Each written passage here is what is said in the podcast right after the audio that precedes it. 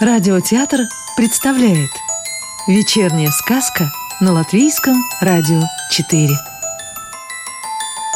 А сегодня послушаем рижские съедобные сказки Елены Скуратовой.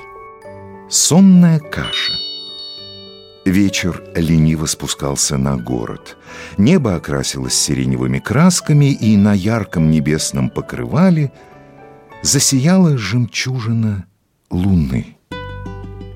«Пора варить сонную кашу», — сказала седовласая тетушка Ночь.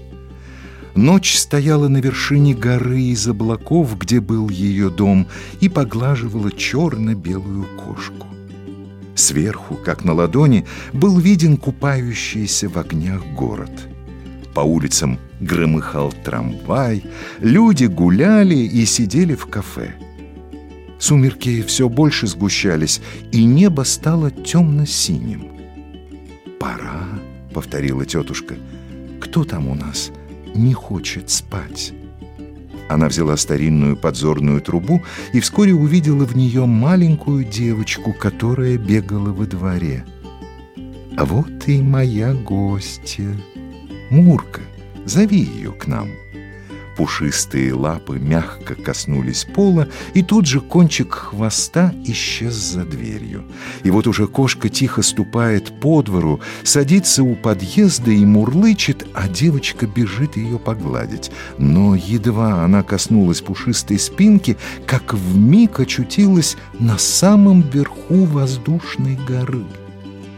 На пороге удивительного домика стояла седая женщина в темно-серебристой накидке, а у ее ног ластилась та самая черно-белая кошка.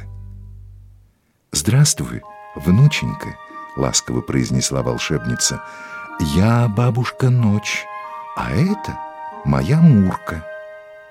Тетушка Ночь почесала любимицу за ушком — Будь моей гостьей, я как раз собралась варить сонную кашу. А разве бывает такая каша? Девочка так удивилась, что даже забыла пожелать доброго вечера, как ее учили. Это волшебная каша, и готовится она по необычному рецепту. А какая она сонная, а сладкая!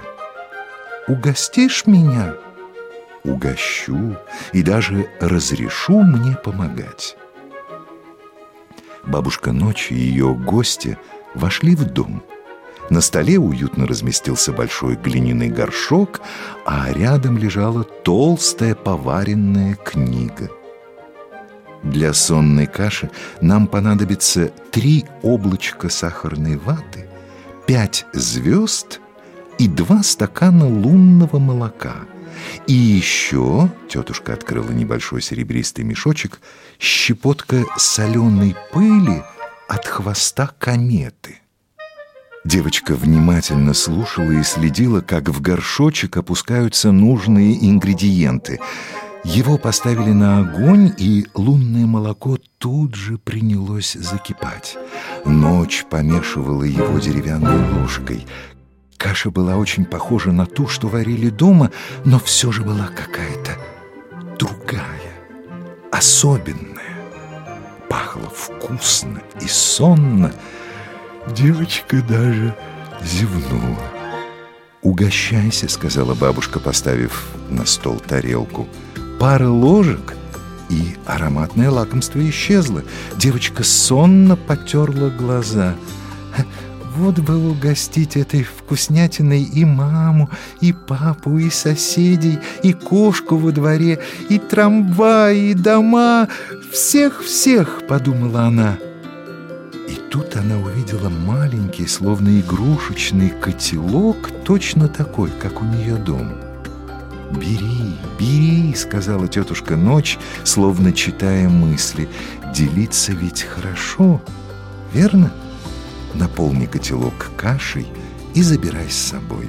Только помни, она волшебная и станет невидимой, когда ты принесешь ее в город.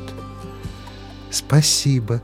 На этот раз девочка не забыла вежливые слова. Она положила сонной каши в котелок и оставила в нем ложку. Тебе уже пора домой. Мурка тебя проводит. Сладких снов пожелала ей волшебница на прощание. «Спокойной ночи», — ответила маленькая гостья, снова зевая.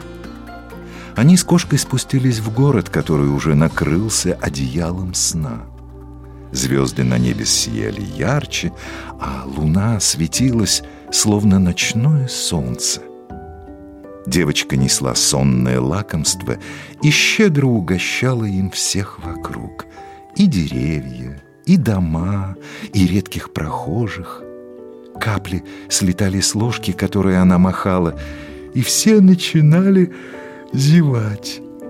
И соседи за стенами, и коты во дворе, и машины, и даже водитель трамвая. Девочка не помнила, как очутилась в кровати под мягким, словно из облаков, одеялом. Она сладко спала, как и весь город за окном. Да и Мурка, слезав с мордочки остатки сонной каши, свернулась калачиком в домике тетушки ночи.